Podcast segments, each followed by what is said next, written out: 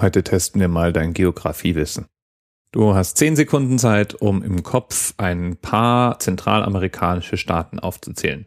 Kleiner Tipp, es sind acht, aber mit der Domrep, Haiti, Kuba, den Cayman Islands und Jamaika wären es zwölf. Los geht's. Hm.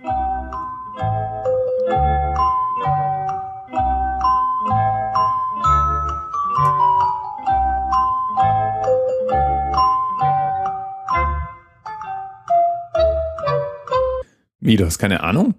Ah, komm, das ist doch einfach. Wir reden von diesem Zipfel zwischen Nord- und Südamerika. Und da ist direkt unterhalb der U S A zunächst mal Mexiko. Dann kommt Guatemala, Belize, El Salvador, Honduras, Nicaragua, Costa Rica und Panama. Und dann hätte man natürlich noch die Cayman Islands, Jamaika, Haiti, Domrep und Kuba. Die sind aber Inseln vorgelagert und da kann man sich jetzt drüber streiten, ob man die zählt oder nicht. Eigentlich sind wir uns allerdings, dass Zentralamerika in unserer Wahrnehmung nur eine sehr untergeordnete Rolle spielt.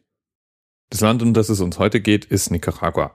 Denn Nicaragua ist auf der nach Einwohnern sortierten Liste aller Staaten der Erde auf Platz hundertneun. Zwischen Eritrea und Sierra Leone. Mit fünfzig Einwohner pro Quadratkilometer ist es auch dichter besiedelt als zum Beispiel die U S A. Zum Vergleich, Deutschland hat zweihundertneunundzwanzig Einwohner pro Quadratkilometer. Wir sind also doch eine Ecke dichter besiedelt als die Amerikaner. Aber hey, Details. Jedenfalls leben in Nicaragua so rund sechs Millionen Einwohner. Die Hauptstadt trägt den klangvollen Namen Managua und die Amtssprache ist Spanisch. Wer das Weltgeschehen ein wenig verfolgt, der hat vielleicht mitbekommen, dass in Nicaragua vor ungefähr zwei Jahren ein Großprojekt beschlossen wurde. Und zwar soll ein Kanal gebaut werden, ganz ähnlich wie in Panama, der den Atlantik mit dem Pazifik verbindet. Und zu diesem Kanal gehören außerdem noch eine Erdölpipeline, eine Eisenbahnstrecke, zwei ba- Häfen und ein Flughafen. Und die Gesamtkosten dieses spektakulären Großprojekts liegen bei etwa vierzig Milliarden U S Dollar.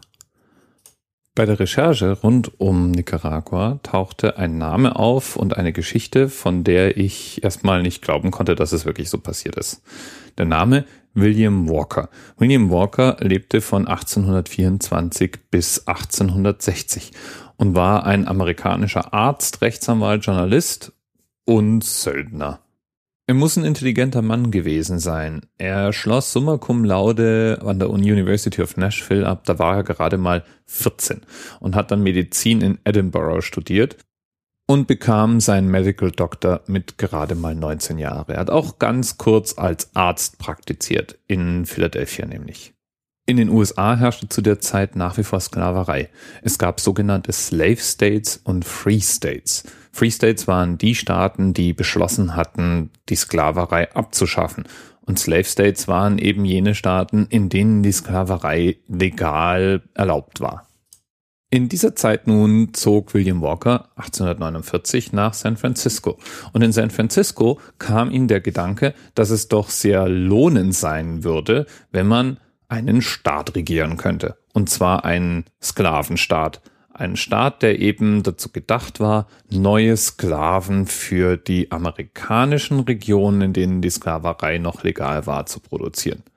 Das mag jetzt irgendwie völlig durchgeknallt klingen, das war aber zu der Zeit gar nicht ungewöhnlich und es war auch nichts Illegales. Und deswegen zog Walker nach Mexiko und bewarb sich um eine staatliche Förderung, um weiter südlich auf dem Kontinent eine eigene kleine Kolonie gründen zu können. Er fing an, äh, Männer zu rekrutieren, die für ihn in so einer Kolonie eventuell auch kämpfen würden. Und nach und nach formte sich dann der Plan heraus, nicht nur eine Kolonie in einem Territorium zu gründen, sondern gleich mal einen kompletten Staat. Eine unabhängige Republik. Mit dem Fernziel, dann irgendwann in die U S A eingegliedert zu werden. Wer jetzt anfängt, sich den Kopf zu kratzen und es für total verrückt hält, dem sei auch gesagt, das ist genau die Art und Weise, wie Texas zu den U S A gekommen ist. Jedenfalls bekam er Mittel, er fand Unterstützer und dann zog er los und versuchte, ein Gebiet von Mexiko einzunehmen.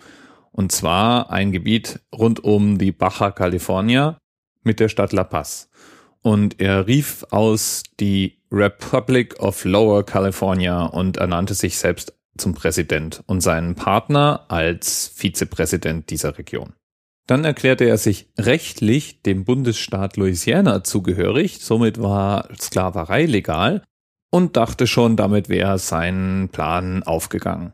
Allerdings hat er die Rechnung ohne die Mexikaner gemacht. Die haben einiges am Widerstand geleistet und so wurde er irgendwann aus diesem Landstrich vertrieben und in Kalifornien, zu dem er dann zurückkehrte, erstmal wegen dem Versuch, einen illegalen Krieg zu führen, angeklagt. Man sah die Sache aber damals milde und so hat es gerade mal acht Minuten gedauert, bis er von den Vorwürfen freigesprochen wurde damals. Tja, und so reingewaschen nahm er einfach nochmal später Anlauf. Und über ein paar Zwischenstationen, die ich jetzt hier nicht weiter ausführen will, landete er irgendwann in Nicaragua und erklärte sich selbst mit einer gefakten Wahl zum Präsidenten von Nicaragua. Er wurde am zwölften Juli achtzehnhundertsechsundfünfzig dann eingeschworen und begann dann ein Amerikanisierungsprogramm. Er führte die Sklaverei wieder ein, er erklärte Englisch zur offiziellen Landessprache, fing an, die Währung umzustellen, die staatlichen Vorgaben zu ändern und anzupassen, sodass äh, Immigration in die Vereinigten Staaten möglich wurde. Denn was er vorhatte, was er bauen wollte, war mehr oder weniger ein Sklavenzuliefererstaat für die U S A. Und wie schon zuvor hat er die Rechnung ohne den Wirt gemacht. Es dauerte nicht lange und es kam zu Aufständen und Gegenmaßnahmen. Und so wurde er aus Nicaragua vertrieben, wobei er die Stadt Granada, in der er seinen Lager aufgeschlagen hatte, während dem Rückzug komplett in Brand steckte und in Schutt und Asche hielt. Er wurde dann daheim wie ein Held empfangen. Hat man halt damals dann so gemacht. Gelernt hat er jedenfalls nichts draus. achtzehnhundertsechzig hat er nochmal Anlauf genommen. Hat das gleiche Kunststück im benachbarten Honduras versucht. Dieses Mal jedoch geriet er dann von Anfang an mit der königlichen Marine Englands in Konflikt. Und die haben ihn dann festgenommen und an die Hondurianer ausgeliefert. Und die haben kurz einen Prozess mit ihm gemacht und ihn prompt erschossen. Wer weiß, wie oft er sonst noch versucht hätte. Die Debatte rund um Sklavenstaaten in Zentralamerika, die ging noch eine Weile hin und her. Also es wurde wirklich ernsthaft in den U S A diskutiert, ob nicht ein zentralamerikanischer Bereich zur Züchtung von Sklaven genutzt werden könnte.